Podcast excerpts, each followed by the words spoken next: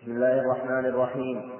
الحمد لله رب العالمين، صلى الله وسلم وبارك على نبينا محمد وعلى آله وصحبه أجمعين. اللهم علمنا ما ينفعنا وانفعنا بما علمتنا وزدنا علما وعملا صالحا يا أرحم الراحمين. أما بعد، فقد قال الحاكم ابن عبد الهادي رحمنا الله وإياه وجمعنا به في جنات النعيم: كتاب الجهاد والسير، باب فرض الجهاد. عن أبي هريرة رضي الله تعالى عنه قال: قال رسول الله صلى الله عليه وآله وسلم: من مات ولم يغزو ولم يحدث نفسه بالغزو مات على شعبة من نفاق. رواه مسلم. وذكر عن ابن مبارك رحمه الله أنه قال: فنرى أن ذلك كان على عهد رسول الله صلى الله عليه وآله وسلم. رواه مسلم. وذكر عن ابن مبارك رحمه الله أنه قال: فنرى أن ذلك كان على عهد رسول الله صلى الله عليه وآله وسلم. الحمد لله رب العالمين، والصلاة والسلام على نبينا محمد وعلى آله وأصحابه وأتباعه بإحسان إلى يوم الدين. أما بعد، هذا كتاب الجهاد، والجهاد من أعظم فرائض الدين ومن أفضل التطوعات، وجاءت الأدلة الكبيرة في فضل الجهاد. والجهاد فيه دواء للقلوب مما يقع فيها من الرين والذنوب، بل فيه دواء للقلوب لما يعرض لها من همومها وغمومها، فبه يشرح الله صدور المؤمنين بجهادهم لأعدائهم وإعانته لهم على أعدائهم. وقد كان الجهاد أو قد كان القتال في أول الأمر ممنوعا من جهة في أول ما هاجر عليه الصلاة والسلام، فأمروا أن يكفوا أيديهم: ألم تر إلى الذين يكفوا أيديكم وأقيموا الصلاة وآتوا الزكاة. فنهوا عن القتال لأنهم أول ما هاجروا لم يكن لديهم القدرة والاستعداد، فأمروا أن يكفوا أيديهم، ثم أمروا بعد ذلك بأن يقاتلوا من قاتلهم، ثم بعد ذلك أمروا بالقتال ابتداء أو قتال من يليهم. ثم جاء الأدلة بشرعية القتال والأمر بالقتال مطلقا وقتال أعداء الله أينما وجدوا، فاقتلوهم حيث وجدتموهم. قال سبحانه: فإذا انسلخ الأشهر الحرم فاقتلوا المشركين حيث وجدتموهم. ثم كان الجهاد فرضا، لكنه فرض كفاية من حيث الجملة، ويشرع في كل حين عند الاحتياج إليه. وقال بعض العلم إنه يجب في كل عام مرة، وقيل إنه يجب بحسب الاحتياج إليه، وهذا أظهر. فإذا كان للمسلمين ضعف ولم يتمكنوا من القتال أو لم يتيسر لهم عداد العدة الكافية، فإنهم يؤخرونه حتى يتمكنوا من ذلك، فليس مقدرا بوقت محدد. وإذا كان فيه تفريط أو تضييع كان الإثم بحسب ذلك. وأعظم الجهاد هو جهاد أعداء الله. ومن الجهاد جهاد النفس وجهاد الهوى وجهاد الشيطان. وللعلامة القيم رحمه الله في هذا مبحث نفيس في كتابه زاد المعاد في بيان أنواع الجهاد وأقسام الجهاد، وأن الجهاد فرض على كل عبد بحيث الجملة، وأنه لا يخلو عبد من جهاد، أنه لا بد أن يجاهد. وأعظمه كما تقدم هو جهاد الكفار، ومن لم يأكل له شيء من أنواع الجهاد هذه مات على شعبة من النفاق، كما قال عليه الصلاة والسلام. وفي هذا الخبر عن أبي هريرة: من مات ولم يغزو ولم يحدث نفسه بالغزو مات على شعبة من النفاق. وهذا عام فيما يظهر، لما كما ذكر مسلم رحمه الله عن عبد الله بن عمرو، لكن هذا اجتهاد منه، لأنه من كان في عهده فلم يجاهد معه فإنه يكون وليس معذورا ودعي إلى ذلك، فإنه لا يكون ذلك في الغالب إلا لنقص في دينه وكذلك أيضا عام لمن بعدها عليه الصلاة والسلام إلى أن تقوم الساعة. ولقد مات ولم يغزو ولم يحدث نفسه بالغزو، يعني يغزو بالفعل أو يحدث يعني يقصد في باله جهاد أعداء الله. مات على شعبة من النفاق. لفظ الآخر عن أبي ماما عند أبي داود: من مات ولم يغزو ولم يخلق غازيا في أهله بخير أصابه الله بقارعة قبل يوم القيامة. وبهذا دلالة على أنه إذا وقع في نفسه محبة الجهاد وحدثته نفسه بالجهاد ولو لم يجزم ولو لم يعزم فإنه يخرج من هذه الخطوة. ولهذا قال: من مات ولم يغزو، ما قال غير الغزو، قال يحدث نفسه. فدل على أنه إذا حصل حديث للنفس ومحبة لذلك ولو لم يجزم بذلك فإنه يخرج من صفة النفاق. هذا فيما إذا لم يتعين عليه الجهاد، أما إذا تعين عليه الجهاد فوجب. لكن إذا كان الجهاد فرض كفاية وقام به من يكفي فإن المسلم لا يمكن أن يمضي عليه عمره ولا يمكن أن يحدث نفسه بالجهاد، فلا يكون هذا الوصف إلا مع وصف نفاق، فيشرع له أن يقع من نفس ذلك. بل السنة والأفضل أن يقع من الصدق طلب الشهادة وصدق طلب القتال لأعداء الله. ولهذا قال عليه الصلاة والسلام: من طلب الشهادة بصدق أعطاه الله إياه ومات على فراشه. روى مسلم عن أنس بلفظ عن سالم بن سعد: من طلب الشهادة بلغه الله منازل الشهداء وإن مات على فراشه. فهذا عندما يطلبها بصدق وإخلاص ويكون له عزيمة صادقة فإنه يكون كالعاملين الذين جاهدوا وقاتلوا، كما سيأتي في حديث ابن عباس رضي الله عنهما. نعم. وعن أنس رضي الله عنه أن النبي صلى الله عليه وآله وسلم قال: جاهدوا المشركين بأموالكم وأنفسكم وألسنتكم. رواه أحمد والدارمي وأبو داود والنسائي وإسناده على رسم مسلم.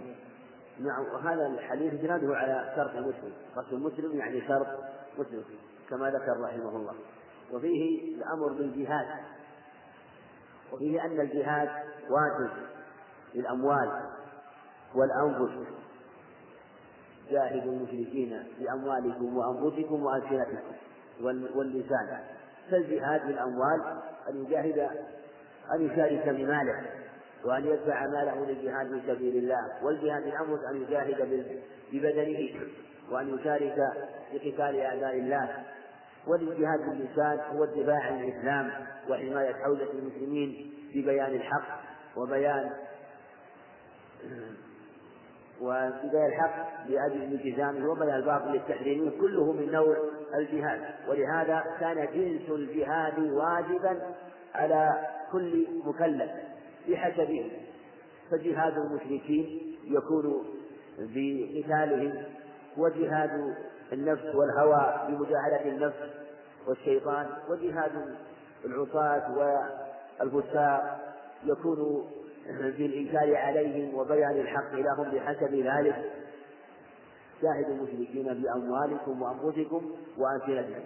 لهذا قال جمع من العلم: إن الجهاد في المال متعين على كل أحد، خاصة عند الحاجة إليهم، بخلاف الجهاد بالبدن فإنه ربما كان فرض عين وربما كان فرض كفاية بحسب الحال. نعم. وعن عبد الله بن عمرو رضي الله عنهما قال: جاء رجل إلى النبي صلى الله عليه وآله وسلم يستأذنه في الجهاد، فقال: أحي والداك؟ قال: نعم. قال: ففيهما فجاهد. متفق عليه. وعن أبي سعيد الخدري رضي الله عنه أن رجلا هاجر إلى النبي صلى الله عليه وآله وسلم من اليمن، فقال: هل لك أحد باليمن؟ قال: أبواي. قال: أذنا لك؟ قال: لا. قال: ارجع إليهما فاستأذنهما، فإن أذنا لك فجاهد وإلا فبرهما. رواه أحمد وأبو داود وابن حبان والحاكم من رواية جران، وقد اختلفوا في توثيقه. حديث عبد الله بن عمرو رضي الله عنه الصحيحين كما ذكر المصنف رحمه الله. وفيه أنه لما جاء ذلك الرجل يستأذنه بالجهاد قال: حي والداك؟ قال: نعم. قال: ففيهما فجاهد. في اللفظ الآخر عند أبي داود أنه قال: يا رسول الله أدي إليك حتى أبكيتهما، قال أرجع فأرشفهما كما أبكيتهما. وفي اللفظ الثاني هنا قال عن أدناك وإلا فارجع، فبرهما. بر يبر هو الاتساع في الخير والعمل والنفع المتعدي، بر يبر إذا انحلت يمينه، وربما قيل بر يبر وبر يبر من خلال اليمين، لكن بر يبر هو الاتساع في الخير والعمل. ولهذا تجد الكلمة كلما كانت أوسع من جهة اللفظ كلما كانت أوسع من جهة المعنى في لغة العرب، فالضمة هي أعلاها والفتحة تليها والكسرة هي أخفها، فكانت الفتحة للمعاني التي هي أكبر وأعظم. فالمقصود أنه أمر عليه الصلاة والسلام بأن يبرهما وأن يحسن إليهما.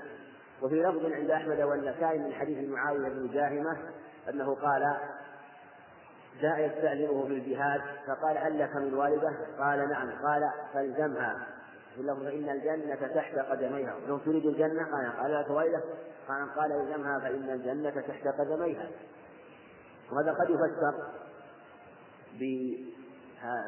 مع المجاهمة الذي هذه الرواية قد يفسر به هذا الرجل الذي يذكر في حديث عبد الله بن عمرو، وفيه دلالة على أن الجهاد فرض كفاية وليس فرض عين، وأنه إذا كان له والدان فإن برهما مقدم على الجهاد إلا أن يتعين عليه الجهاد، فإذا تعين عليه الجهاد وجب تقديمه. فأمر عليه الصلاة والسلام برجوعهم، دل على أنه يجب تقديم برهما على وإعانتهما على الجهاد في سبيل الله، ودل على أن كل سفر أو كل عمل يتضرر منه يقع فيه ضرر للولد أو ضرر على الوالدين فإنه عليه أن يستأذنهما فيه إذا لم يكن متعينا، ولأن الجهاد في الغالب يحصل فيه ضرر وربما قتل فيه، فلهذا أمر بأن يستأذنهما.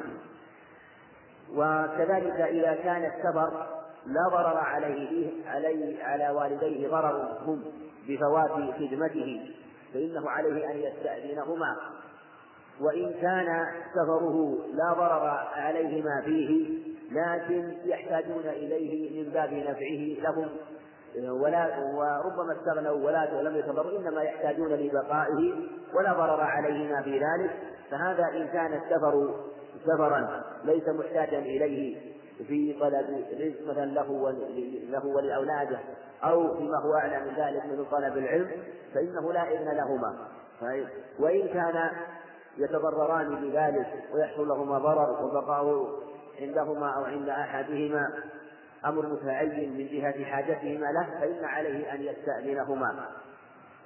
أما بالجهاد وأما في الأذكار الأخرى إذا كان الأمر ليس به أي ضرر أي سافر أسفار مباحة فهذا استئذانهما حسن وأفضل، وإن إذا كان غير محتاجين إليه، وإن كان محتاج لهما حاجة إليه وربما حصل لهما ضرر فإنه يستأذنهما، وإذا انضاف إلى ذلك حصول الضرر عليه تأكد الأمر. ولهذا أمر باستئذانهما في الجهاد الذي هو نفعه عظيم ومن أعظم أبواب الجنة الجهاد، ومع ذلك أمر باستئذانهما إلا إذا تعين الجهاد فلا إذن لهما.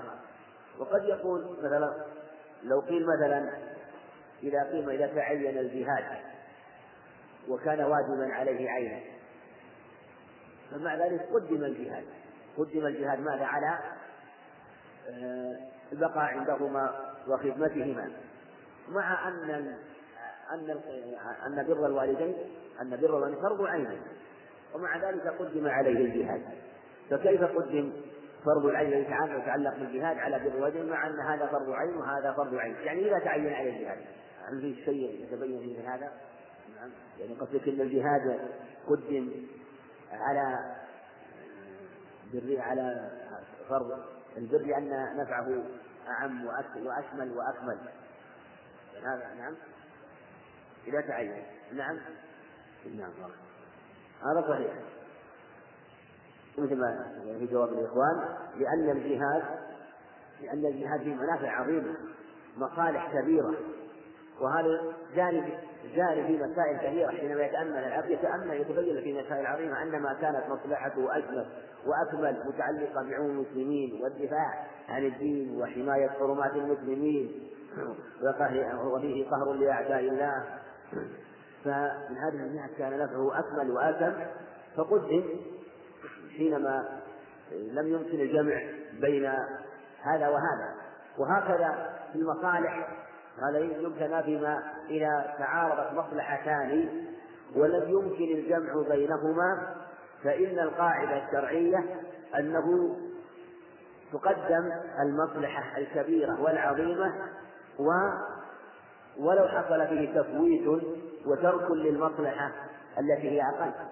وهذا جاري، وجاري في باب المفاسد أيضا، في تفويت المفاسد الكبيرة في سبيل الكتاب المفاسد الصغيرة، هذا ضد هذا. وأيضا جاري في مسألة المصالح مع المفاسد إذا تعارضت، ثم إذا لم ينفك منهما ماذا يعمل هذه وإلا هذه، فنبين هذا. المقصود هذا هو الأظهر في هذا. ولهذا أمر عليه الصلاة والسلام أن يرجع إلى والديه وأن يقوم عليهما، لأن الجهاد ليس متعينا عليه. نعم. ورواية أبي سعيد هذه، قال صلى الله عليه الدراج، رواية أبي سعيد دراج عن أبي الهيثم وعبد الرحمن بن سمعان عن أبي هيثم، ورواية الدراج عن أبي الهيثم فيها ضعف عند جمهور المحدثين، ولهذا لا تنصنف عنه قال رواية الدراج واختلفوا توجيهه، لكنه رواية ضعيفة حينما جاءه من رواية عن أبي الهيثم. نعم. وعن قيس بن أبي حازم عن جرير رضي الله عنه قال: بعث رسول الله صلى الله عليه وآله وسلم سرية إلى خثعم فاعتصم ناس منهم بالسجود فأسرع فيهم القتل، فبلغ ذلك النبي صلى الله عليه وآله وسلم فأمر لهم بنفس العقل وقال: أنا بريء من كل مسلم يقيم بين ظهراني المشركين. قالوا: يا رسول الله ولما؟ قال: لا تراءى ناراهما. رواه أبو داود والترمذي والطبراني، ورواه النسائي والترمذي أيضا مرسلا وهو أصح، قاله البخاري والدارقطني. نعم. لكن كما تقدم ويمر أن العبرة لمن وصل، خاصة إذا كان ثقة، كما قال العراقي رحمه الله: يحكم بوصف ثقة في الأظهر، وقيل بل إرساله للأكثر. وإن كان جمهور المحدثين على أنه إذا وصل ثقة وأرسل آخر حكم لمن أرسل، لكن الصواب ما عليه فقهاء المحدثين وكثير من حفاظهم على أن إذا كان الواصل ثقة مخازن وثقة عن إسماعيل بن أبي حازم، وهو ثقة عن قيس بن أبي حازم، فلهذا الحديث جيد وله شواهد المعنى من رواية السمرة بن جندب، من رواية أبي هريرة والسمرة عند أبي داود سند به ضعف، من جامع المشرك وسكن معه فهو مثله. كذلك من حديث أبي هريرة قال عند النسائي: لا يقبل الله من مشرك بعدما أسلم عملا أو يفارق المشركين، يعني حتى يفارق المشركين. وعند أحمد بإسناد صحيح من حديث جرير نفسه أنه قال: بايعت رسول الله صلى الله عليه وسلم على إقام الصلاة وإيتاء الزكاة. هذا الحديث صحيحين، إقام الصلاة والزكاة والنصح لكل مسلم. عند أحمد رحمه الله: وزيال المشرك أو مفارقة المشرك، يعني بايعته على مفارقة المشركين. وهذا متقرر من جهة الأدلة في وجوب الهجرة لمن قدر عليها، وما سيأتي في شرح لشيء من هذا. وفيه أنه في هذا الخبر أنه أرسل سرية إلى أناس من خثعم فاعتصم أناس بالسجود فقتل بعضهم، فأمر لهم عليه الصلاة والسلام بنصف العقل، يعني نصف الدية، مع أنهم مسلمون. لكن قال جمع من العلم في تفسير هذا، كثير من العلم يرى أن الدية واجبة وأنها تجب كاملة، وقيل إنها بظاهر هذا الخبر يجب نصف العقل نصف الدية في مسلم يقيم بين أناس كفار وهو غير معذور، بمعنى أنه يستطيع الهجرة لكنه بقي تفريقا منه ثم قتل أو وقع له كما وقع لهؤلاء القوم، فإنه لا يجب له الدية كاملة، بل لا تجب الدية يعني ورثة الدم، بل واجب هو نصف الدية. وذلك لأنه أعان على نفسه في المقام بين المشركين، ومن أعان على قتل نفسه سقط مقابله من جهة ما عانى به على نفسه في البقاء بينهم كأنه عانى على قدر نفسه، ووجب له نصف العقل من الجهة الثانية. وهي كما تقدم أنه قال لا تراعى ناراهما، وهذا من أبلغ العبارات، وأنه يكون المسلم في مكان بحيث لو أوقد ناره لا يمكن أن يراها المشركون، بل يجب أن يفارقهم وأن يبتعد عنهم. وهذا صريح في أنه لا يجوز البقاء بين المشركين وبين الكفار، بل يجب الهجرة، كما قال سبحانه: الذين توفاهم من الظالمين يقول قالوا فيما كنتم؟ قالوا كنا مستضعفين. قالوا ولم تكن أموالكم فتهاجروا فيها فأولئك مأواهم جهنم وساءت مصيرا، إلا المستضعفين من الرجال والنساء والولدان. فلم يستدعي سبحانه وتعالى إلا الضعيف وغير القادر أو الذي لا يستطيع حيلها أو لم يهتدي إلى الطريق. فلا يجوز البقاء بين المشركين ولا يجوز الذهاب إلى بلادهم، بل يجب الهجرة منها إلا في أحوال وظروف خاصة. يعني هذا هو الأصل، والاستثناء من هذا عند بعض الظروف وعند بعض الأحوال الخاصة، وقد يكون أحيانا عند وجود المنفعة في البقاء بينهم. فلهذا قال لا تراعى نارهما، ولأن نار أهل الإيمان والتوحيد فيها عنها الحق، ويستعينون بإشعال النار على ما يعينهم على أمر دينهم ودنياهم، ويعبدون الله عز وجل ويستعينون بهذا على عبادة الله. ونار أهل الشرك تدعو إلى نار الآخرة، فوجب مفارقتها والابتعاد عنها، وهو تمثيل يمن محسوس يشار إلى معنى عظيم في وجوب مفارقة المشركين ومجادلتهم. نعم. وعن عبد الله بن عمرو رضي الله عنهما عن النبي صلى الله عليه وآله وسلم قال: القتل في سبيل الله يكفر كل شيء إلا الدين. رواه مسلم. وروى ابن أبي عاصم: الشهادة تكفر كل شيء إلا الدين، والغرق يكفر ذلك كله، في رواته من يجهل حاله. نحن عبد الله بن عمرو له شواهد من حديث في تكفير الشهادة للدين، وله شاهد عند مسلم من حديث قتادة مطولا، وفي أن رجلا سأله عن الجهاد وقال: استفتيت يا رسول الله مطمئنا مدبر، أتكفر عني خطاياي؟ فقال: نعم. ثم قال: كيف قلت؟ قال: إن قتلت في سبيل الله مقبلا غير مدبر أتكفر عني خطاياي؟ قال: نعم. فلما ولي دعا قال: إلا الدين فإن جبريل أخبرني به آنفا. ورواه مختصرا كما هنا. نعم. وله أيضا شواهد أخرى من حديث أبي هريرة ومن حديث أنس في بيان أن الشهادة تكفر الذنوب إلا الدين، ويدل على فضل الجهاد وفضل القتل في سبيل الله، لكن من كان شهيدا في الدنيا وفي الآخرة، لأن الشهداء إما أن يكون شهيدا في الدنيا وفي الآخرة، وهو من قتل في سبيل الله وهو صادق النية قصد بذلك إعلاء كلمة الله، أو قصد مع ذلك أمورا أخرى مباحة، قصد أمورا مباحة ليس محرمة، لكنه نيته لم يدخلها ما يفسدها. ومن يكون شهيدا في الدنيا دون الآخرة، وهو من قتل والصورة صورة القتل، وكان قد قتل يعني نفاقا أو يلحق أيضا بعض ما يمنع حصول الشهادة، لكنه صورة الشهادة ولا يعلم حاله ولا باطل، فيعامل في الدنيا معاملة الشهداء، وفي الآخرة الله أعلم بحاله. ومنهم من يكون من شهداء الآخرة لكنه ليس شهيدا في الدنيا شهيد الآخرة، وهو مستشاهد من يقتل شهيدا لكنه ليس في سبيل الغريق والحريق والمطعون والمبطون، ولا حكم الشهداء بالعادة، أما في الدنيا فيعاملون مثل سائر الموتى في غسلهم والصلاة عليهم. والدين شأنه عظيم لأنه من حقوق العباد، ولهذا أخبر عليه الصلاة والسلام أنه باقي وأنه لا يكفر لأنه من حقوق العباد. ويلحق به أيضا حقوق العباد المتعلقة بالدماء والأموال، أيضا لا يسقطها القتل في سبيل الله. وذكر الرواية هذا أن الغرق يكفر ذلك كله، وجعل ابن أبي عاصم، وفي رواية المجوجة هو كذلك. الرواية هذه لا تصح، وسندها فيه مجهولون، بل هو إسناد مظلم ومتن باطل لا يصح، والصواب أن الحمول لا تسقط، والقتل في سبيل الله من أعظم ما يكون. والغرق وإن كان يبدأ لصاحب الشهادة وهو على العموم شهيد، ولهذا جاء عدة أخبار أنه من ناحية جابر الحديث أنه على ما قال الغريق شهيد، بل بلفظ عند أبي داود أنه قال: المائد في البحر له أجر شهيد، والغريق له أجر شهيدين، لأنها موتة شديدة، وربما حصل أنه قارع الموت وأنه اجتهد في السلامة، وربما رأى شدة وضنكا قبل موته، وما يرى مشهد الماء وحال الغرقين لا شك أنه لا يحس بها إلا من وقعت له، فلهذا كان في هذا الأجر، لكن في هذه الرواية لا تثبت ولا تصح، وقد أشار المصنف رحمه الله إلى هذا. نعم.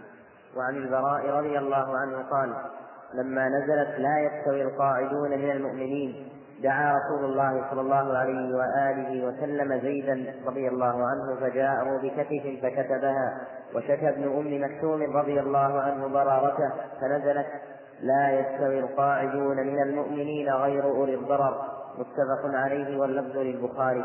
وثبت معناه في الصحيحين من حديث زيد بن ثابت بهذا المعنى. وجاء عن ابن عباس أنه قال هذا الخارجون، أنه الخارجون إلى بدر ومن لم يخرج إليها، يعني من قاعد عن بدر ولم يخرج إليها ومن خرج إليها. ولكن هذا يعني أن أراد ابن عباس رضي الله عنهما أن يمثل تمثيلا، وإلا هذا في بدر وفي غيرها وفي كل قتال ومعركة في سبيل الله، أنه لما ندعو لا يستوي القاعدون من المؤمنين والمجاهدون في سبيل الله. جاء ابن مكتوم فقال يا رسول، شكى ضررته وأنه لا يبصر وأنه، فنزل قوله تعالى غير لا يستوي قاعدون من المؤمنين غير أولي الضرر والمجاهدون في سبيل الله بأموالهم، فضل الله المجاهدين بأموالهم وكلا وعد الله، فضل الله المجاهد عن القائمين أجرا عظيما.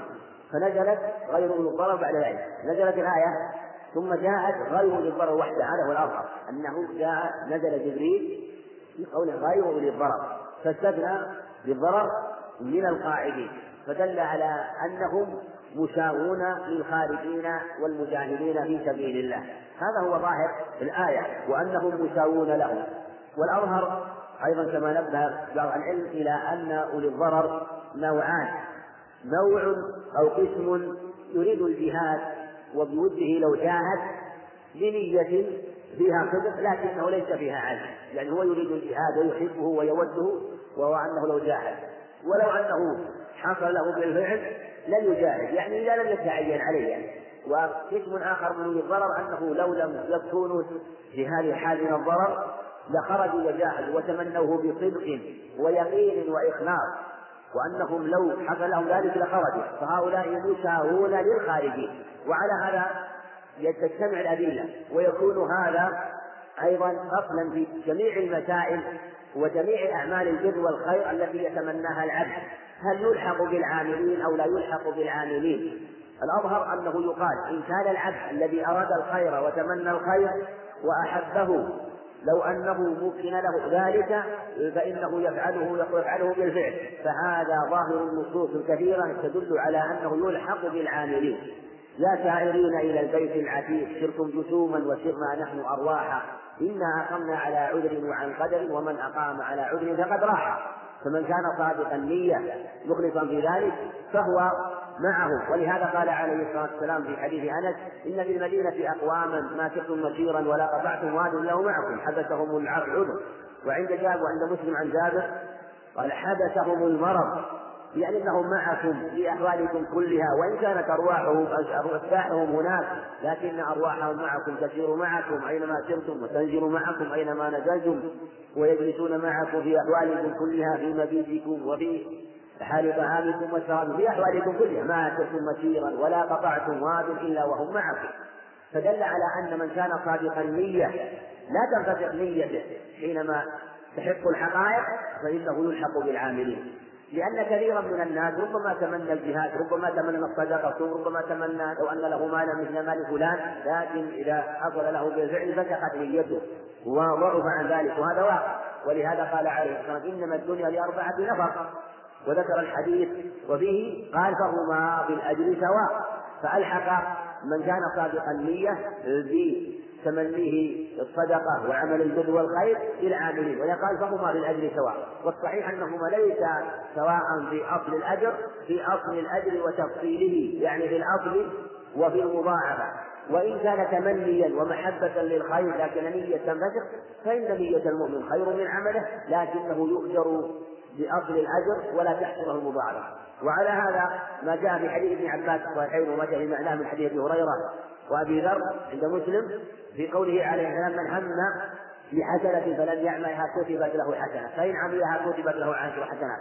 الأظهر بمعناه أن من هم بها وكان مجرد هم فإنه تكتب له حسنة، لكن إذا كان هما فيه الصدق والعزم وأنه لم يبقى إلا مجرد الفعل لفقر أسباب التي تعينه على الفعل، ولو حصل له لا حصلت له الأسباب المعين على الفعل لعمل، فإنه يلحق بالعاملين بدلالة الأخبار الأخرى. أما إذا كان الهم هما مجردا فإن هذا يؤجر في أصل نيته ويكون له حسنة كاملة ولا يلحق بالعامل، لكن لأن نيته هي حسنة حصل له ذلك، وإنما الأعمال بالنيات. وعن ابن عون رحمه الله قال: كتبت إلى نافع رحمه الله أسأله عن الدعاء قبل القتال، قال: فكتب إلي. إنما كان ذلك في أول الإسلام، قد أغار رسول الله صلى الله عليه وآله وسلم على بني المصطلق وهم غارون وأنعامهم تستقي على الماء،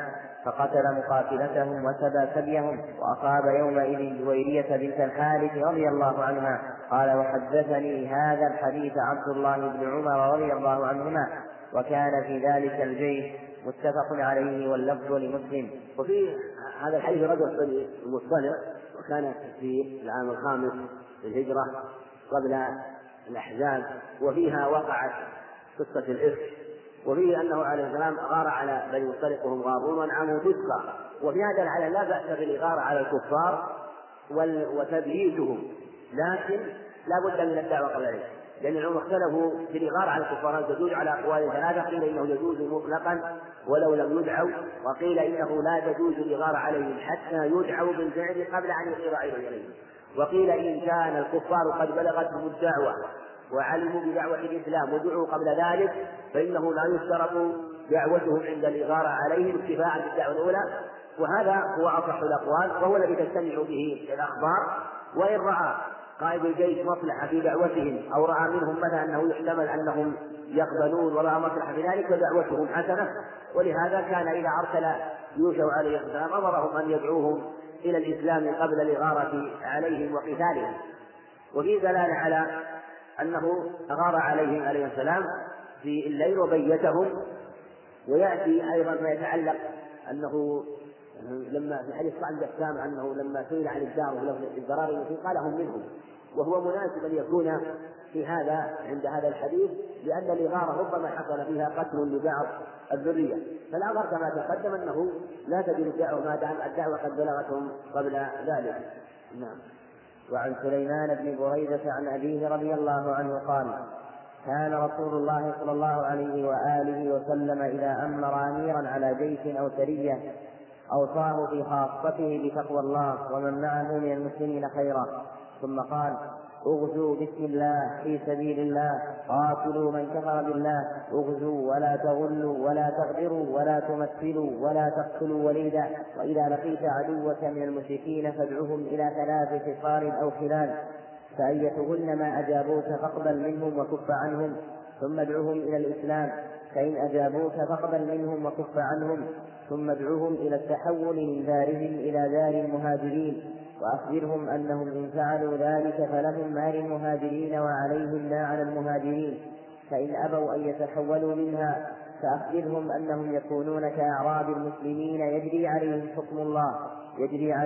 حكم الله الذي يجري على المؤمنين، ولا يكون لهم في الغنيمة والفيء شيء إلا أن يجاهدوا مع المسلمين، فإن أبوا فتلهم الجزية، فإن أجابوك فاقبل منهم وكف عنهم، فإن أبوا فاستعن بالله وقاتلهم، وإذا حاصرت أهل حصن فأرادوك أن تجعل لهم ذمة الله وذمة نبيه فلا تجعل لهم ذمة الله ولا ذمة نبيه، ولكن اجعل لهم ذمتك وذمة أصحابك، فإنكم أن تخسروا ذممكم وذمم أصحابكم أهون من أن تخسروا ذمة الله وذمة رسوله صلى الله عليه وآله وسلم. فإنكم أن تكفروا من أخبر من رباعي، من أخبر نقض وخبرها خبر إلى حركة، لكن الثلاثي من الشراكة والمنع، وأخبر من رباعي من أخبر إلى يعني نقض الذمة والعهد. نعم، أن تكفروا فإنكم أن تخفروا ذممكم وذمم أصحابكم أهون من أن تخفروا ذمة الله وذمة رسوله صلى الله عليه وآله وسلم. وإذا حاصرت أهل حكم فأرادوك أن تنزلهم على حكم الله فلا تنزلهم على حكم الله فيهم، ولكن أنزلهم على حكمك، فإنك لا تدري أتصيب حكم الله فيهم أم لا. قال عبد الرحمن هو ابن مهدي هذا أو نحوه، رواه مسلم.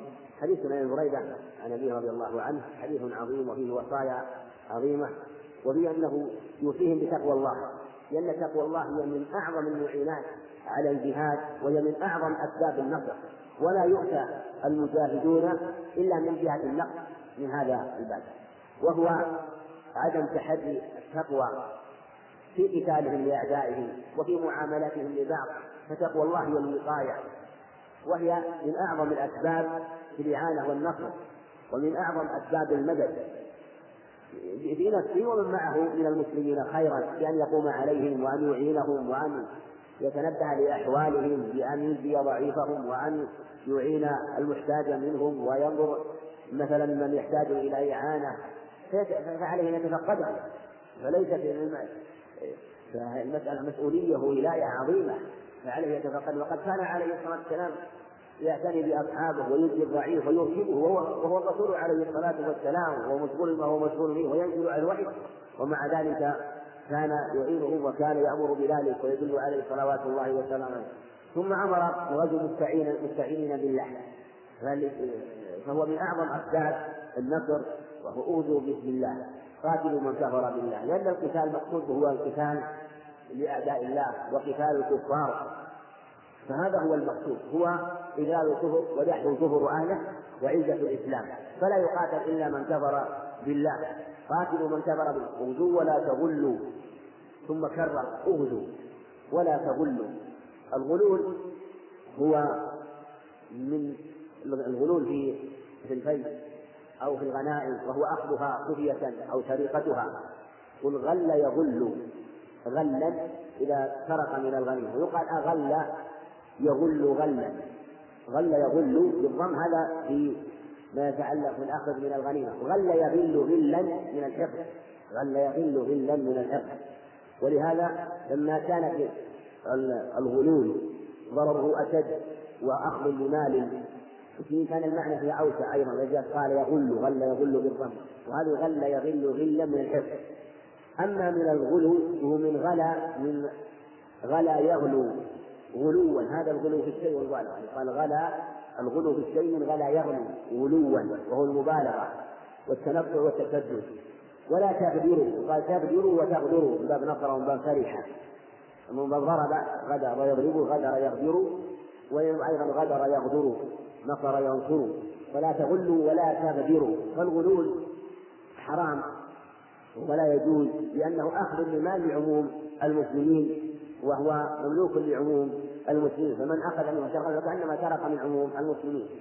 ولا تمثلوا ولا تقتلوا وليدا، فالتمثيل لا يجوز بعدما يقتل، إنما يجوز في الحال المقابل عند بعض العلم، عند المقابلة حينما يمثلون بالمسلمين هل يجوز أن يمثلهم أو خلاف. ولا تقتلوا وليدا، الوليد هو الصغير فلا يجوز قتله لأنه ينتفع به، كما أيضا لا يجوز قتل النساء كما سيأتي، لأن النساء لغيرهن لا يقتل. والوليد أيضا لأنه لا ضرر منه في الغالب ولم يبلغ مبلغ الرجال، إلا إذا قاتلوا فإنهم يقتلون، إذا قاتلوا فإنهم يقتلون. أما إذا كان جاءوا معهم لأجل خدمة واستحابهم معهم فلا يتعرض لهم ولا يقتلون. ثم أمره أن يدعو عدوه إلى ثلاث خيطات، قال قوله ثم ادعوهم، هذه ثم موجود عند مسلم، وكان متوفيا المسلم، وادعوهم إلى الإسلام دون ثم، كما عند أبي داود وأبي عبيد وجماعة. ولهذا لم يذكر ثم، وقيل ثم هنا لاستفتاح الكلام، بقوله ثم ادعوهم يستفسر الكلام، ثم بدأ بالدعوة إلى الإسلام، ودل على أن يجب الدعوة إلى الإسلام كما تقدم، هذا هو الأصل، لمن لم تبلغه الدعوة واجب، وإن كانت بلغته الدعوة فإنه سنة مستحب، فإن قبله الحمد لله. ثم بعد ذلك يدعو الدعوة الثانية، هو التحول من داره إلى دار المسلمين. ينظر في المدعوين ومن أسلموا، إن كانت دارهم تحولت إلى دار الإسلام وصاروا مسلمين فلا يجب عليهم التحول، لأنها دعوة. فإذا دعا قوما إلى الإسلام وأسلموا كلهم وقاتلوا أسلموا أو أسلمت مثلا قادتهم ورؤساؤهم فإنه بهذه حتى تكون الدار دار إسلام ولا يتعلق بحكم من أحكام الهجرة من دار الكفر، وإن كانت الإسلام لبعضهم ولكن الدار دار كفر فهذا يجب عليهم الهجرة ولا يجب لهم بقاء بين الكفار بل يجب عليهم الهجرة. وإذا كانوا أيضا ولهذا ذكر هنا الأعراب لأن الأعراب يكونون في البرية في الغالب، فإذا أسلموا كانت أماكنهم دار إسلام فلا يجب عليهم الهجرة، لكن يستحب في حقهم الهجرة وحضور وانقتال مع أهل الإسلام يكون أسرع لحضورهم وأيضا أنفع لهم ويتعلمون علم الشرع والدين وأحكامه لأنهم جاهلون غالبا بأحكام الشرع، فلهذا أمروا بأن يتحولوا حتى يتعلموا. وإذا ترتب على بقائهم جهلهم بالإسلام فإنه لا يجوز لهم ذلك، لكن إذا دعوا فيجب عليهم الحضور. ولهذا قال عن الهجرة هجرتان، هجرة البادي وهجرة الحاضر. هجرة البادي يجيب إلى دعي ويسمع إلى أمر، والبادي أعظمهما بلية والحاضر أعظمه بلية وأعظمه أجرا. فإذا كانت البادية هو إذا دعي أجاب ويسمع إلى أمر فلا بأس، وإن لم يستجب إليه وينفر إليه ولم يجاهد مع المسلمين، فلهذا قال أخبرهم أنهم إذا أجابوا فلهم ما للمهاجرين وعليهم ما عليهم، فإن أبوا فإنهم يكونون كأعراب المسلمين وليس لهم شيء من الغي والغني، ولكن لهم حق في الزكاة إذا كانوا من أهل الزكاة. ثم اتفق علينا حسنوا الجزية، فإن أبوا فسلهم الجزية، وهذا تدل به من قال إن الجزية تؤخذ من كل كافر كما يرى بعض العلماء، وقيل إنها لا تؤخذ إلا من اليهود والنصارى والمجوس، وهذا قيل إنه محل اتفاق وعلى خلاف في هذا، وقيل إنها لا بأس إنها تؤخذ من كل كافر لأن الرسول عليه السلام أرسلهم ولم يخص قال بل عمم. وجعل الأدلة تدل على هذا المعنى، ومن حديث ابن عباس عند أحمد الترمذي قال لما جاء أبو طالب وقال له كلمة واحدة تدعم لكم بها العرب وتؤدي لكم بها العجم الجزية، دلال على أنه تؤخذ الجزية من كل كافر. وهنالك أدلة أخرى في هذا الباب، والمقام مقام يعني بحث، لكن أدلة دالة على عموم أخذ الجزية أدلة قوية، وما جاء منها لم تؤخذ إلا من اليهود والنصارى فإنهم لأنه أسلم عامة العرب في ذلك الوقت ولم يبقى منهم من تؤخذ منه الجزية، فكانت تؤخذ في ذلك الوقت من اليهود والنصارى وكذلك يلحق بهم من المجوس، ولهذا أخذ عن المجوس هاجر عليه الصلاة والسلام. وقد أن القول بأخذها من عموم الكفار قول له قوة خاصة، إذا كان الكفار كبيرين وأعداد كبير لا يمكن قتلهم لو لم يستجيبوا، فكان بقاءهم بالجزية بين المسلمين خاصة من الوثنيين أو من أشباههم، فإنه إذا بقوا بالجزية وعاشوا بين المسلمين فإن فيه من المصالح الشيء الكثير في أخذ الجزية منهم ورؤيتهم المسلمين وعيشهم بين المسلمين على وجه النظر فيه. فلهذا قال من قال إن الجزية تؤخذ من كل كافر. ثم بعد ذلك إن أبوا فاستعن بالله وقاتلوا لأنه دعاهم للإسلام فأبوا، ثم دعاهم للجزية فأبوا، فلم يبقى إلا قتالهم.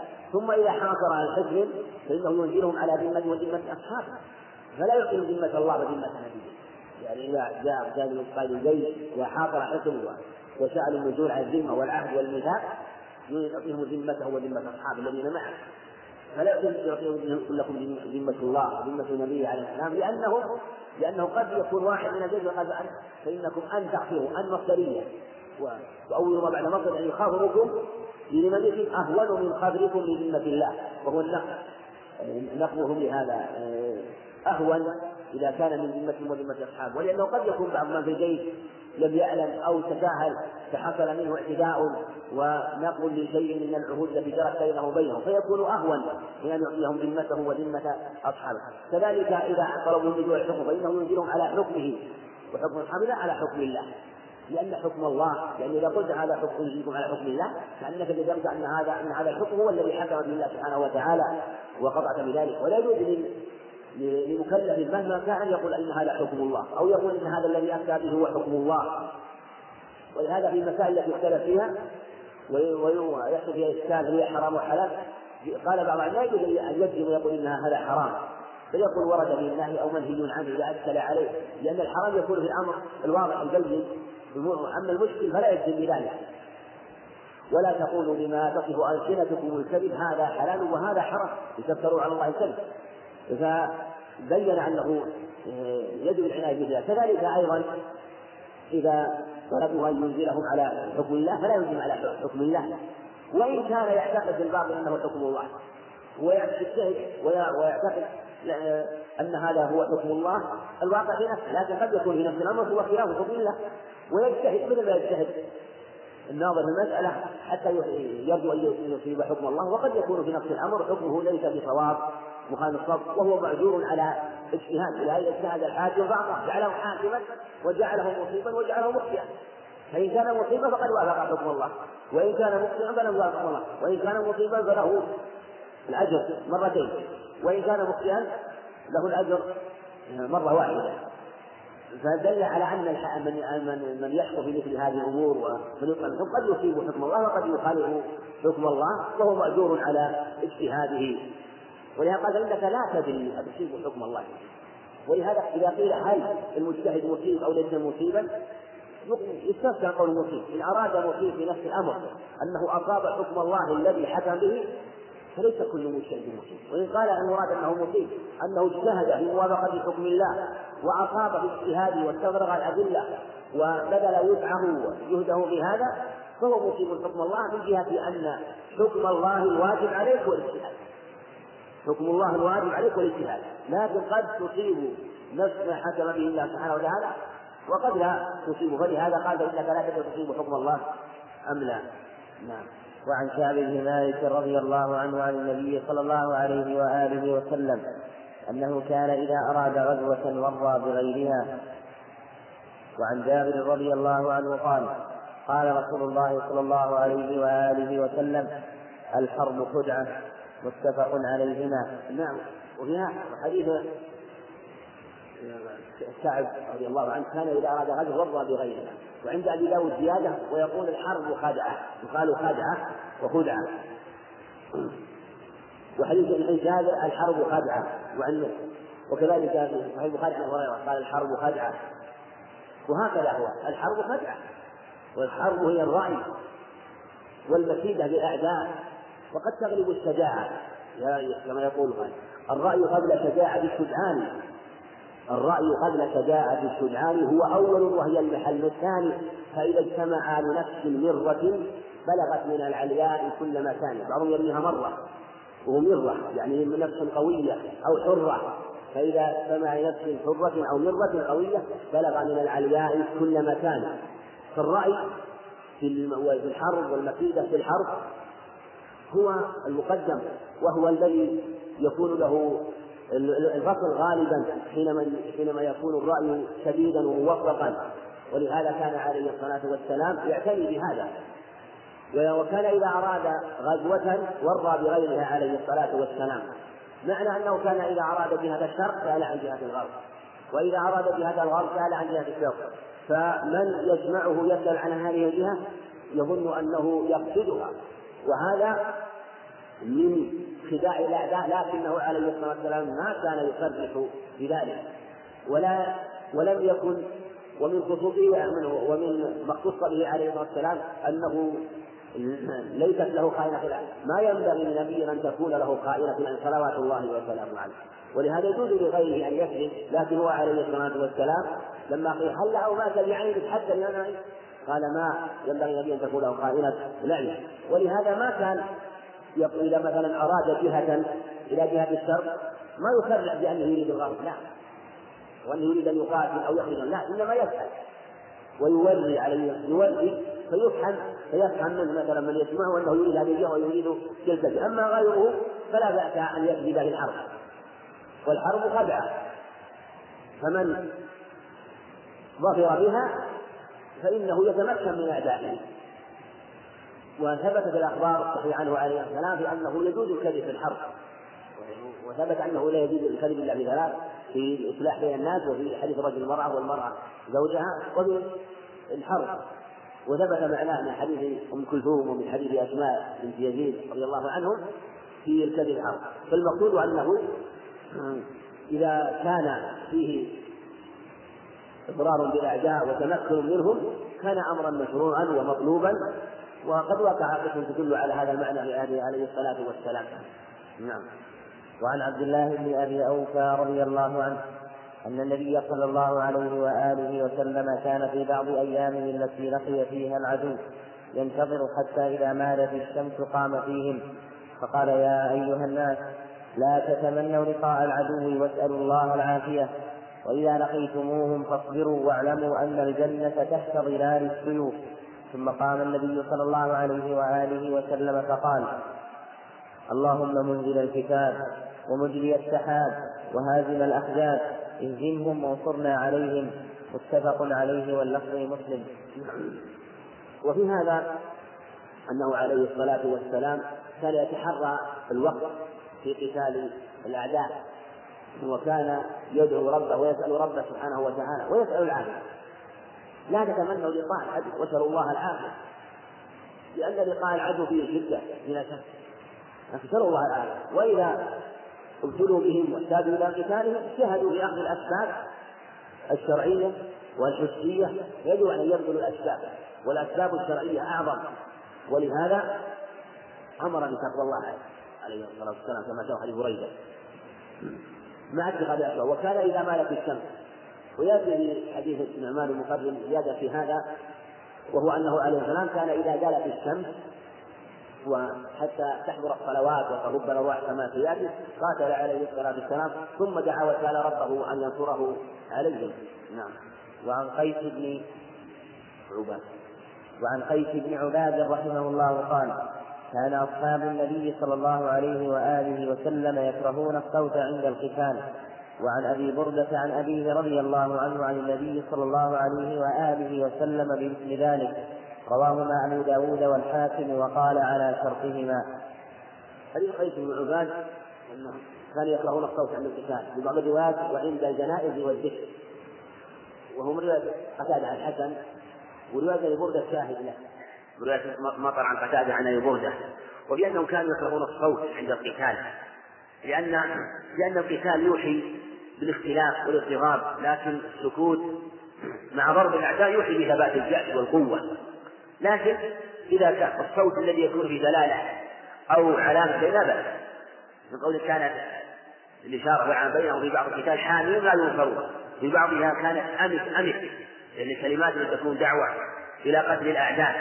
أما الصوت الذي يكون فيه لغط ويدل على الضعف والخوار فإنه يكره في هذه المواطن، وكذلك أيضا عند الذكر وعند الجنازة.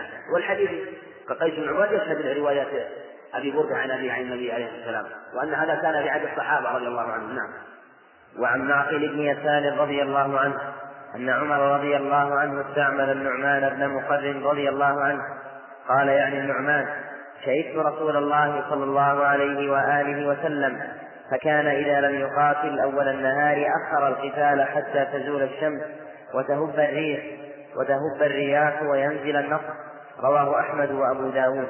وعنده عن معقل بن يسار رضي الله عنه أن النعمان بن مقرر رضي الله عنه قال: شهدت فذكره. رواه النسائي والترمذي وصححه والحاكم وقال على شرط مسلم. الحديث شاهد ما تقدم، الحديث عن أبي أوفى رواية عن عبد الله المزني عن معقل بن يسار، وفيه أنه عليه الصلاة والسلام كان يؤخر القتال حتى تهب الأرواح، عند البخاري حتى تهب الأرواح وتحضر صلوات، وفيها حتى تهب الأرواح وينزل النصر. في اللفظ الآخر عن الترمذي أنه عليه الصلاة والسلام كان إذا صلى الفجر انتظر حتى تطلع الشمس فيقاتل إلى أن تزول فينتظر، فإذا زالت قاتل حتى يصلي العصر، فإذا صلى العصر انتظر حتى إذا صلى قاتل، فكان يقاتل في هذه الأوقات. وفي هذا دلالة على أن يشرع تحري الأوقات بالجميع، ولهذا قال حتى تهب الأرواح التي يكون فيها نصر أهل الإسلام ويعني جمع ريح، وينزل النصر لأن هذا الوقت وقت حضور الصلوات، وقت زوال الشمس، وقت يرجى فيه إجابة الدعوة، فحسن فيه أن يؤخر القتال إلى هذا الوقت. وكذلك بعد العصر والثاني لأنه من آخر النهار وبعد صلاة المفروضة، فيكون فيه اجتهاد في تحري الوقت. فالمقصود أنه كان يتحرى الوقت عليه السلام، وكان يجتهد في الدعاء، وكان يجتهد في اتخاذ الأسباب في قتاله للأعداء. هذا ما لم يكن هنالك أمر عاوة تكون مصلحة في المبادرة والقتال كما أنه عليه السلام ربما أرى. هذا يظهر الله وأعلم أنه حينما يكون يريد، حينما تحصل مصافة مثلا أو يكون الأمر على غير الإغارة. أما إذا كان أراد أن يأخذهم على غرة ومباغتة فيبادر، ولهذا غار على بني المصطلق وهم غار. أما إذا كان في حال السعة ولم يحتاج مبادرة فيتحرى مثل هذه الأوقات. نعم. وعن الصامد بن جثامة رضي الله عنه قال: سئل النبي صلى الله عليه وآله وسلم عن أهل الدار من المشركين يبيتون فيصيبون من نسائهم وذراريهم، فقال: هم منهم. متفق عليه. زاد ابن حبان: ثم نهى عن قتلهم يوم حنين. الصعب يختاره سئل عن أهل الدار باللفظ عن مسلم عن الذراري، ولا تنافي، لأن ذكر الذراري وهم الصغار الأولاد، لأنه الغالب إذا بيت أهل الدار يكون معهم ذراريهم، فلهذا سئل عنهم إذا بيتوا، دلالة على أنه قالهم منهم، يعني أنه بحكمهم، وهذا عند التمييز وعند الحاجة إليه، وحيث لا يمكن تمييزه. أما إذا أمكن تمييزه فلا يجوز القصد إلى قتله، الذي يتحصل من الأدلة أنه لا يجوز القصد إلى قتلهم. أما إذا لم يمكن قتال الكفار إلا بالإغارة عليهم، ولم يمكن قتلهم إلا بقتل ذراريهم، فبهذا لا بأس بذلك، لأنه لم يقصد إلى قتلهم، ولأنه لو لم يغار عليهم ويقتلوا تفوت المصلحة وتحصل المفسدة، ولا يمكن تمييزهم بالغالب عند الإغارة، لا يمكن تمييزهم عن ذراريهم. هذا هو المتحصل، ولا معارضة بين هذا الحديث ولا حين أخرى في النهي عن قتل النساء كما سيأتي، وأن قتل النهي عن قتل الصبيان، إنما هذا في أحوال خاصة حيث لا يمكن إلا بهذا. ثم أيضا هذا دال على القاعدة في تحصيل المصالح العظيمة وإن حصل في ظلها مفاسد يسيرة بدون هذا. أما قولكم منع عن قتل النساء للإحسان ولا تثبت، فهي بينت في الولايات أنها مدرجة وأنها أو مرسلة من كلام الزهري، وقد يقال إنها نهى عن قتل النساء يعني بحالة خاصة، ولهذا نهى عن قتل النساء عليه السلام، وأن لا يجوز أن يقتلهم. أرسل إلى قائد رضي الله عنه: لا تقتل ذرية ولا عفيفا، كما سيأتي رسالة إليه إن شاء الله. نعم. وعن عائشة زوج النبي صلى الله عليه وآله وسلم رضي الله عنها أنها قالت: خرج رسول الله صلى الله عليه وآله وسلم قبل بدر، فلما كان بحرة وبرق أدركه رجل قد كان يذكر منه جرأة ونجدة، ففرح أصحاب رسول الله صلى الله عليه وآله وسلم ورضي عنهم حين رأوه. فلما أدركه قال رسول الله صلى الله عليه وآله وسلم: جئت لأتبعك وأصيب معك. قال له رسول الله صلى الله عليه وآله وسلم: تؤمن بالله ورسوله؟ قال: لا. قال: فارجع فلن أستعين بمشرك. قالت: ثم مضى حتى إذا كان بالشجرة أدركه الرجل، فقال له كما قال أول مرة، فقال له النبي صلى الله عليه وآله وسلم: كما قال أول مرة؟ قال: لا. قال: فارجع فلن أستعين بمشرك. قال: ثم رجع فأدركه بالبيداء، فقال له كما قال أول مرة: تؤمن بالله ورسوله؟ قال: نعم. فقال له رسول الله صلى الله عليه وآله وسلم: فانطلق. رواه مسلم. نعم. هذا الخبر يدل على لا يجوز الاستعانة بمشرك في قتال الكفار، وقد جاء هذا المعنى في عدة أخبار عنه عليه الصلاة والسلام. في الصحيحين من حديث براء بن عازب أن رجلا قال: أتى رجل مقنع بالحديث فقال: يا أسلم أو قاتل؟ قال: أسلم ثم قاتل. وجاء عند أحمد أنه على المقال لا نستعين بالمشركين على المشركين، الأدلة محكمة في أنه لا يجوز الاستعانة بالمشركين، وجاء أدلة تدل على الاستعانة تدل بها بعضهم من قال إن تجوز الاستعانة من قصة مع صفوان بن أمية أنه استعار منه ذراعا، وجاء أخبار أكثر ولا تصح استعانة بعض اليهود وبعض المشركين، أخبار لا تدل. حديث صفوان ما جاء معنا إذا بل فليس به استعانة، إنما فيه الاستعارة عليه الصلاة والسلام أذراعا، هو لم يكن به، إنما أخذ منه أذراعا واستعان بها عليه الصلاة والسلام ويرد له. ولهذا قال: غصبا يا محمد؟ قال: بل عارية مضمونة، يعني تعصيبها غصبا. وهم متفقون على أنه إذا كانت يترتب لعنة غلبتهم أو فسادهم أو شرهم خيارا فإن لا يجوز باتفاق العلم، إنما الخلاف فيما إذا لم يكن شيء من ذلك، إنه مجرد ورثتهم مع المسلمين ومحاربتهم مع المسلمين مع امر سلبهم وكيدهم وليس له غلبه، هذا موضع الخلاف. اما عند اهل ذلك فهم متفقون على لا يجوز الاستعانه بهم. وجاء في قصة أن بعض المشركين قاتلوا مع النبي صلى الله عليه وسلم قصة قجمان، وما جاء بمعنى حيث قاتل مع النبي عليه الصلاة والسلام وقتل أناسا من الكفار. هذه القصة إن ثبتت ليس فيه إلا أنه هو الذي جاء وقاتل ولم يكن بإذنه عليه السلام ولم يعلم به عليه الصلاة والسلام. ومثل هذا وما جاء بمعناه مثل هذه القصة موافقة للأخبار ولا يشكل فيها، إما أنها شيء لا يثبت، وما ثبت منها فإنه واضح وبين في كيفية قتالهم مع المسلمين. نعم. وعن ابن عمر رضي الله عنهما أن امرأة وجدت في بعض مغازي رسول الله صلى الله عليه وسلم مقتولة، فأنكر رسول الله صلى الله عليه وآله وسلم قتل النساء والصبيان، متفق عليه. وعن الحسن عن سمرة رضي الله عنه قال قال رسول الله صلى الله عليه وآله وسلم: اقتلوا شيوخ المشركين واستبقوا شرقهم. رواه أحمد وأبو داود والترمذي وصححه والشرط الشباب. نعم. وأيضا ما يتعلق بالاستعانة بالمشرك، فلن أستعين المشرك نكرة في سياق النفي فيشمل جميع أنواع الاستعانة، فهو أصل وقاعدة في هذا الباب وأن لا يستعانوا به. حديث ابن عمر رضي الله عنه أنه ولي امرأة مقتولة في بعض مغازي النبي عليه السلام فنهى عن قتل النساء والصبيان كما تقدم، لا يجوز قتل النساء والصبيان. وجاءت عدة أخبار عنه عليه الصلاة والسلام أنه نهى عن قتل الولدان وقال لا تقتل وليدا ولا عتيقا، والأخبار متقدمة والأرض في الأصل في هذا إلا أن تقاتل. وكذلك في الحديث الذي بعده: اقتلوا شيوخ المسلمين واستبقوا شرقهم. في الحسن عن سمر، والحسن لم يسمع عن سمر إلا حديث العقيقة أو ما صرح بالسماع، لكن معناه واضح متفق وأنه يجوز قتل شيوخ المشركين، وهذا محمول على شيوخهم، يعني من مراد شيوخ يعني المكلفين منهم أو من له رأي. أما من كان في قوة وجلد على القتال، ولهذا قال ولا تقتل شيخا ثانيا، فقيد ونهى عن قتل الشيخ الباني. الشيخ الباني لا يقتل لأنه لا ضرر منه، أما إذا كان بقوته ويخشى شره فيقتل، أو كان شيخا ثانيا له قوة في الرأي وله إشارة، فإن الرأي قد يكون أبلغ من القتل كما تقدم. ولهذا قتل الصحابة جرير بن السمة، وكان شيخا كبيرا قد جاوز 120 سنة، فقتلوه برأيه ومكيدته ضد المسلمين.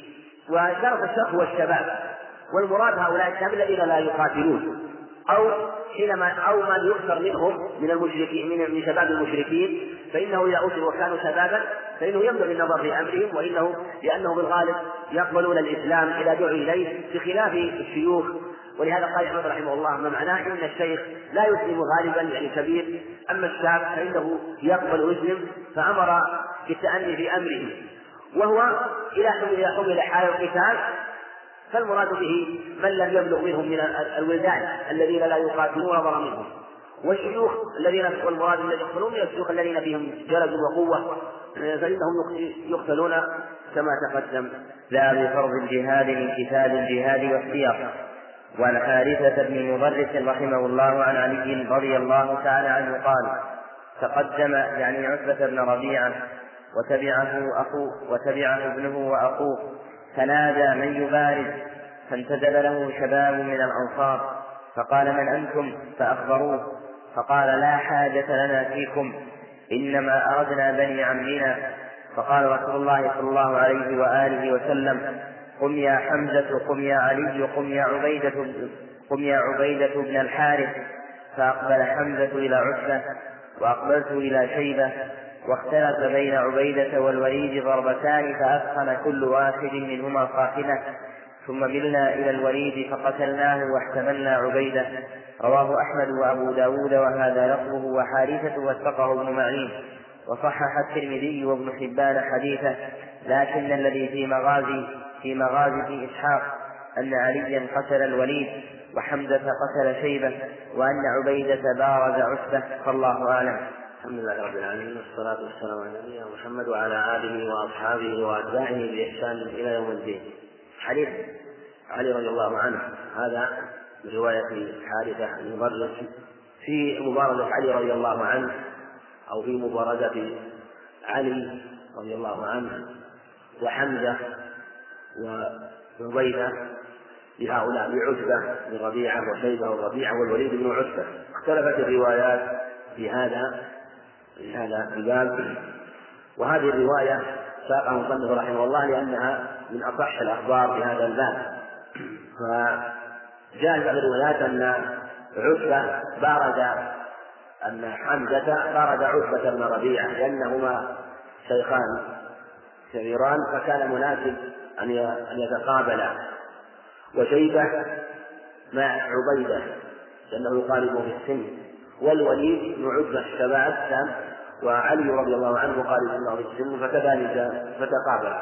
وجاء في عتبة وشيبة بالعكس، عتبة بن ربيعة وشيبة، أن شيبة مع حمزة وعتبة مع عبيدة. وجاء وهنا في هذه الرواية أن حمزة أن عليا بارد الوليد بن عتبة. وفي السيرة أو مشهور السيرة أن علي رضي الله عنه الذي بارد الوليد، وهذا رجحه بعض العلم وقالوا إنه هو المناسب في تقاربه السن. وعلى أي روايات كان الأمر فالمقصود حاصل، وهو أن ثقة ثابتة.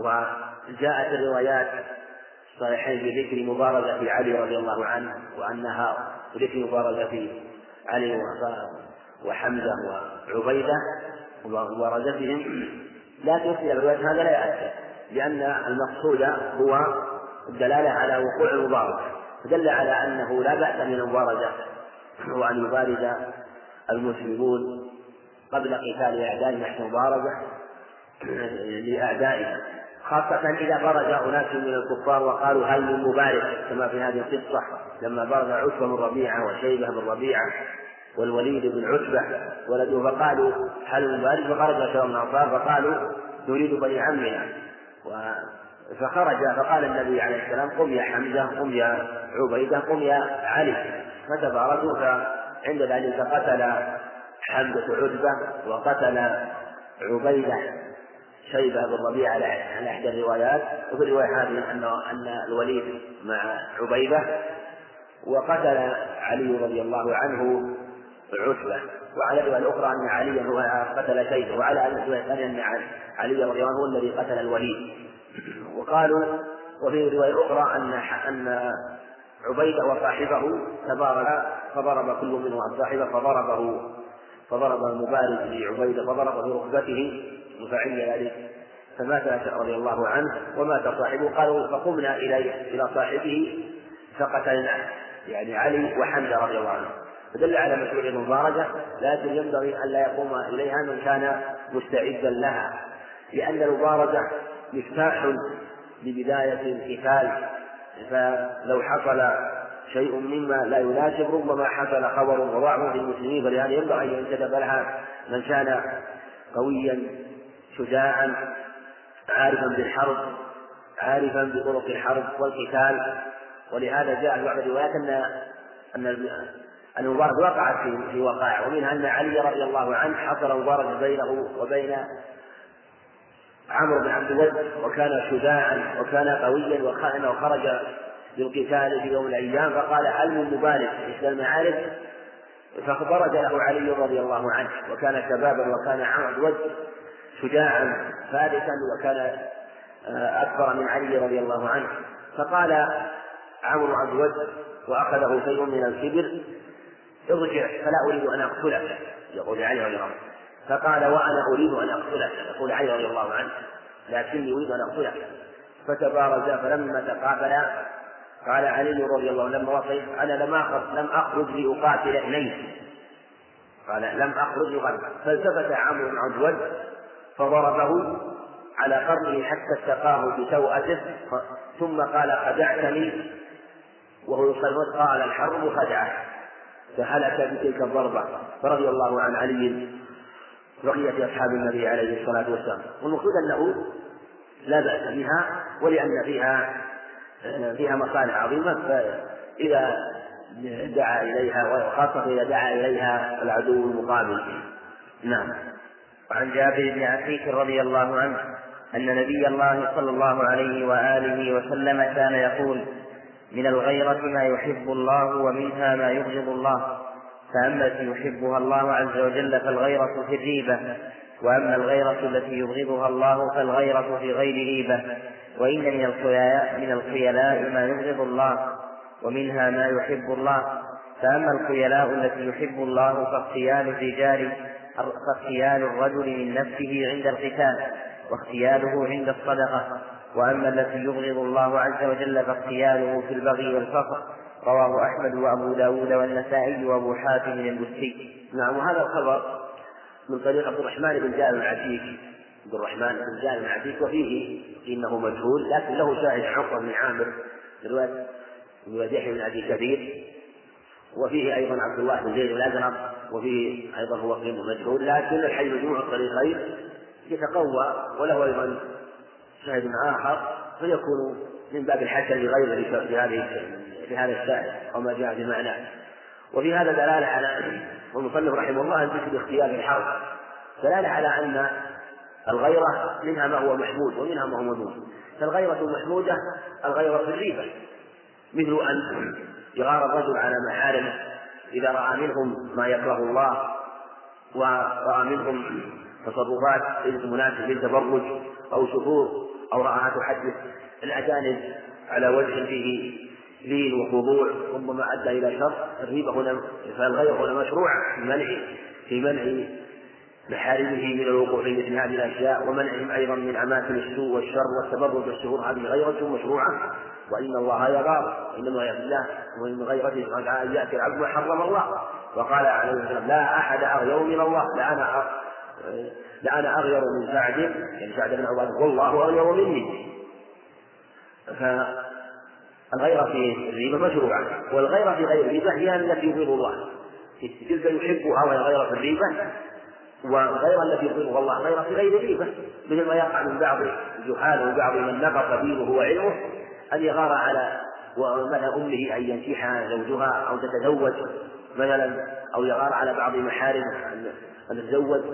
هذه من شعب الجاهلية لما يترتب عليه من الظلم وقطيعة الرحم، فهي غيرة محرمة. ومن الخيلاء أيضا الخيلاء ما يحبها الله، وهي خيلاء في الحرب، وإن كان في ضمنها قد يكون في ضمنها مفسدة، لكنها تترتب عليها مصالح عظيمة، وإن كان أصل الخيلاء التحريم، لكنه إذا كان الخيلاء بجانب أعداء الله وإظهار القوة والجلد في ضمن هذه الخيلاء كان أمرا مشروعا، ولأنه يجعل في قلب الأعداء أنهم كما يقال كما يظنون بعدم إيمان أنهم واثقون من الرسل، وإلا لا أحد يثق بنفسه إلا بالله عز وجل. لكن ربما قالوا إن هؤلاء مقدمون عازمون، فلهذا كانت محمودة وطيبة لأنها تظهر الريبة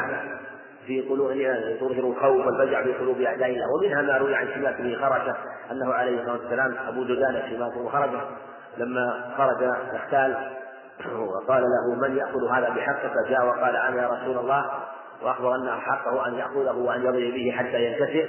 وجاء في رواية روي به أنه قال: إنها يشفي والله إلا بمثل هذا الموقف. والخيار عند الصدقة أيضا، الخيار عند الصدقة هو أن يتصدق أمام الناس بصدقة وإن كانت كثيرة ويظهرها لمصالح، ليكون في دعوة للصدقة في مشروع من المشاريع ويحتاج إلى مال كثير، أو يكون هناك حاجة شديدة لقوم أو لبلد فدعي الناس إلى الصدقة. فكان من المصلحة أن يبدع رجل فيتصدق حتى يتبعه الناس، فإذا أظهر الصدقة من الناس وإن كان في ضمن ذلك ما يقع بنفسه من محبته لذلك، ولكنه يقصد ذلك وجه الله ونوى بذلك أن يقتدى به. ولأن الإنسان ربما دعته نفسه وكان تحرك نفسه للصدقة عند وجود الناس ومحبة للخير أكثر مما لو لم يكن عنده أحد، وهذا واقع. ولهذا فإن المكلف ينشط من العبادات، وينشط مثلا في طلب العلم، وينشط في الدعوة إلى الله مع إخوانه حينما يراهم من الخطوط، فينشط ويجتهدون، فيكون له جد ونشاط في الدعوة إلى الله حينما يراهم الخطوط. وربما حصل بينه وبينهم سباق في هذا ومسابقة في اجتهاد الدعوة، وهذا من المسابقة إلى الخيرات أمر مطلوب مشروع. كذلك إذا كان دعته نفسه إلى مثل هذا حتى يقتدى به بذلك فلا بأس. ولهذا سبق بالحديث ذلك الرجل صدق بقاع فتناوله النبي عليه السلام وقال من سن سنة حسنة فله أجرها ومن أجر من عمل بها إلى يوم القيامة، فسابع الناس صدق قال حتى رأيت كومين من طعام. وكذلك ومن الخيلاء ما يغضب الله وهي الخيلاء في البغي والاعتداء والظلم، مثل أن يتفاخر بظلمه للناس أو يتفاخر باعتدائه على الناس إما بفعله أثناء اعتدائه فيجمع إلى اعتداء الخيلاء والعياذ بالله، أو يكون خيلاء بقوله يتحدث يقول فعلت كذا، بعض الناس ربما والعياذ بالله جاهر بالظلم وتحدث بالظلم، هذا من الخيلاء اللي يتضمن إلى أنه محرم ضم إليه الاختيار في وقوع المحرم، فهذه من الخيلاء التي يؤمر الله سبحانه وتعالى. نعم. وعن يزيد بن أبي حبيب رحمه الله قال حدثني أسلم أبو عمران مولى لكندة قال كنا بمدينة الروم فأخرجوا إلينا صفا عظيما من الروم وخرج إليه مثله أو أكثر، وعلى أهل مصر عقبة بن عامر صاحب رسول الله صلى الله عليه وآله وسلم ورضي الله عنه، فحمل رجل من المسلمين على صف الروم حتى دخل فيهم فصاح به الناس وقالوا سبحان الله يلقي بيده إلى التهلكة، فقام أبو أيوب الأنصاري صاحب رسول الله صلى الله عليه وآله وسلم ورضي الله عنه وقال إنكم تؤولون هذه الآية على هذا التأويل، وإنما نزلت هذه الآية فينا معاشر الأنصار، إنا لما أعز الله الإسلام وكثر ناصريه قلنا بعضنا لبعض سرا لرسول الله صلى الله عليه وآله وسلم إن أموالنا قد ضاعت وإن الله قد أعز الإسلام وأعز ناصريه، فلو أقمنا في أموالنا فأصلحنا ما ضاع منها، فأنزل الله على نبيه صلى الله عليه وآله وسلم يرد علينا ما قلناه وأنفقوا في سبيل الله ولا تلقوا بأيديكم إلى التهلكة، فكانت التهلكة الإقامة في أموالنا وإصلاحها وتركنا الغزو. قال ما زال أبو أيوب رضي الله عنه شاقصا في سبيل الله حتى أدخل بأرض الروم، رواه أبو يعلى الموصلي وهذا لفظه، وأبو داود والنسائي والترمذي وصححه وابن حبان والحاكم. نعم. هذا الخبر خبر صحيح وفيه بيان حقيقة التهلكة، ولهذا ذكر أن هذه الآية وأنفقوا في سبيل الله ولا تلقوا بأيديكم إلى التهلكة وأحسن الله في كل محسن، أنها نزلت في هذا، وجاء عند البخاري أنها نزلت في النفقة، وهذا لا ينافي هذا، والشيء قد يكون مثلا نزل في شيء خاص ويكون معناه عاما، أو قد يكون نزل في شيئين، وفي هذا بيان أن الانغماس في العدو والإسخام في العدو وإن كان يغرم على الظن في الهلكة أنه أمر مطلوب مشروع، وهذا هو الصواب عند جماهير أهل العلم أنه لا بأس منه أن يغرر بنفسه في دخوله في العدو وأن ينغمس في العدو ولو انغمس حاشرا كما جاء في الروايات، لا بأس إذا كان فيه تغريره بنفسه مصلحة للمسلمين ولو غلب على ظنه أنه يقتل، ولهذا لما انغمس في العدو ذلك الرجل وقال الناس سبحان الله يلقي بيده إلى التهلكة، أنكر ذلك أبو أيوب رضي الله عنه وبين أن التهلكة والإقامة في الأموال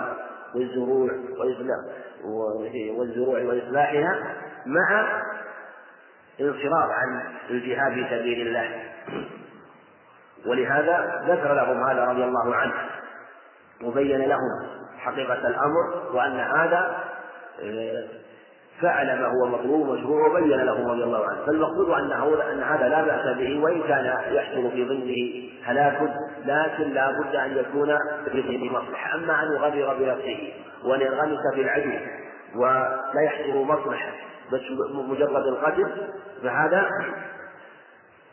ليس مشروعا، وقد يكون منهيا عنه إذا غلب على ظنه تبين أنه يقتل ولم يحصل مصلحة، القصد من القتال هو نقل الدين وقتل أعداء الدين، فإذا كان مجرد أن يلقي نفسه حتى يقتل منه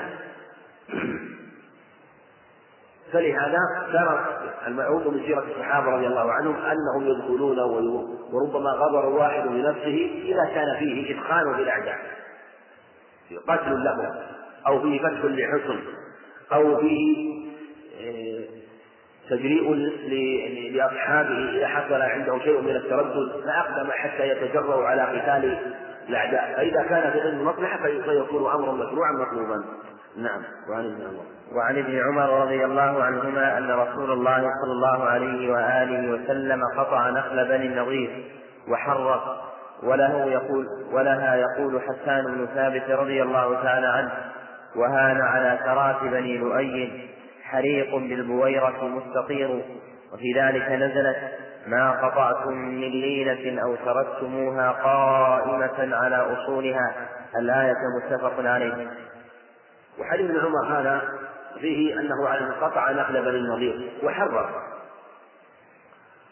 وذلك حينما غزا بني النظير ووقع منهم ما وقع من الخيانة والغدر بالنبي عليه الصلاة والسلام، واختلف في سبب غزوه بسبب قتلهم وإخراجهم محاصرتهم وإخراجهم، وفي أنه عليه الصلاة والسلام قطع من نخل بني النظير والصحابة رضي الله فعلوا ذلك وحرقوا، ووقع في أنفسهم شيء من هذا، فنزل قوله تعالى: ما قطعتم من لينة وتركتموها قائمة على أصولها بإذن الله، يعني وأنه كله بإذنه سبحانه وتعالى، وأقره وكان بإذنه الشرعي سبحانه وتعالى، وإن كان لا يخرج عن أمره كونه وإذنه كونه سبحانه وتعالى، فبين أنه داخل بإذنه وهو ما أذن به ورضيه سبحانه وتعالى، ولهذا مدحوا وحمدوا على مثل هذا، دلالة على أن لا بأس من التحرير والإفساد في بلاد العدو إذا كان في مصلحة.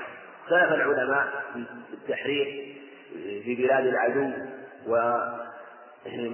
وإجراء الماء والتغيير، والأظهر والله أعلم أنه إذا كان فيه مصلحة وفيه يحصل ضرر عليه فلا بأس، أما إذا كان ضرر بلا مصلحة أو يكون التحرير ما يحرق ينتفع به المسلمون ولا يحصل إلا مجرد مبالغة في الإغاظة ولا يترتب عليها مصلحة كبيرة، وأن المسلمين ربما احتاجوا إلى هذا النخل وربما احتاجوا إلى هذا الشجر، فإنه غير مشروع. أما إذا تعين الإحراق طريقا للدخول فإنه لا بأس بالاتفاق عليه إذا لم يمكن ولم يحصل إلا بإحراق هذا النخل أو بتغريق هذا المكان ولم يكن طريق إلا من هذا، فهذا لا بأس بالاتفاق، إنما إذا كان فيه مصلحة ولم يحكم ضرورة. والصحيح أنه إذا كان فيه مصلحة شرعية للمبالغة في الإدخال، وإن لم يتعين طريقا لقتلهم أو لقتالهم أو الانتصار عليهم، والصحيح أنه يشرع لأنه مبالغة في القتل وهو مظلوم. أما إذا لم يكن شيء من هذا ولم يكن فيه مصلحة، بل ربما يكون فيه قتل إحراق ومات في المصلحة الشرعية لكن شيء غرق النفوس وحصل بالنفوس بشدة الحنق على أعداء الله، فلا يشرع هذا لأن في مصلحة إبقائه للمسلمين. لهذا قال: وهان على تراث، وهان على تراث البشر، تراث وهو يعني الرؤساء، لا يصلح قوم فورا لا تراث لهم ولا تراث إذا جهالهم سادة، والتراث أعلى كل شيء. وهان على تراث يعني سالت وقالت: وهان على تراث بني لؤي حريق بالبويرة، البويرة هي الحبرة وهي مكان حجر ذلك، حريق بالبويرة مستطير، يعني يبين أن ما وقع لبني النظير وإن كان كفار قريش لهم ممالأة في هذا ودعوة إلى قتال النبي صلى الله عليه وسلم، لكن أراد أن يغيرهم وقال: قد هان على قريش هذا الفعل ولم يبالوا. وهان على تراث بني لؤي حريق بالبويرة مستطير. نعم. أو كأنه يريد أنه يقول أن هذا وقع فيه إغاظة لهم، أنه وقع فيه إهانة وإغاظة لهم بكفار قريش لأنه وقع لحلفائه، ولهذا رد عليه سبحانه: عدام الله ذلك من صنيع وحرق في نواحي السعير، ستعلم أينا منها بوجه وتعلم أي أرضين تضير. يقول لا يضرنا. هذا قبل إسلامه رضي الله عنه، قال وقبل الفتح. يقول لا يضر قريشا أنه وقع في بني النظير، لأن هذا، ولقد تعلم أينا منها برزه، يعني بعده، يعني نحن بعيدون عن هذه الأرض، يجاورة لكم أيها المسلمون في المدينة، فالضرر عليه ضرر عليكم، نحن بعيدون في مكة، وتعلم أي أرضنا صغير، فالضرر على أرضك وليس على أرضنا. فلهذا قال ما قال أبو سعيد، ثم أسلم رضي الله عنه وحسن إسلامه. المقصود أن التحرير منهي عنه إلا إذا كان في مصلحة أو تعين طريقا لقتال الكفار، ففي هذه الحالة يكون مشروعا، والله أعلم.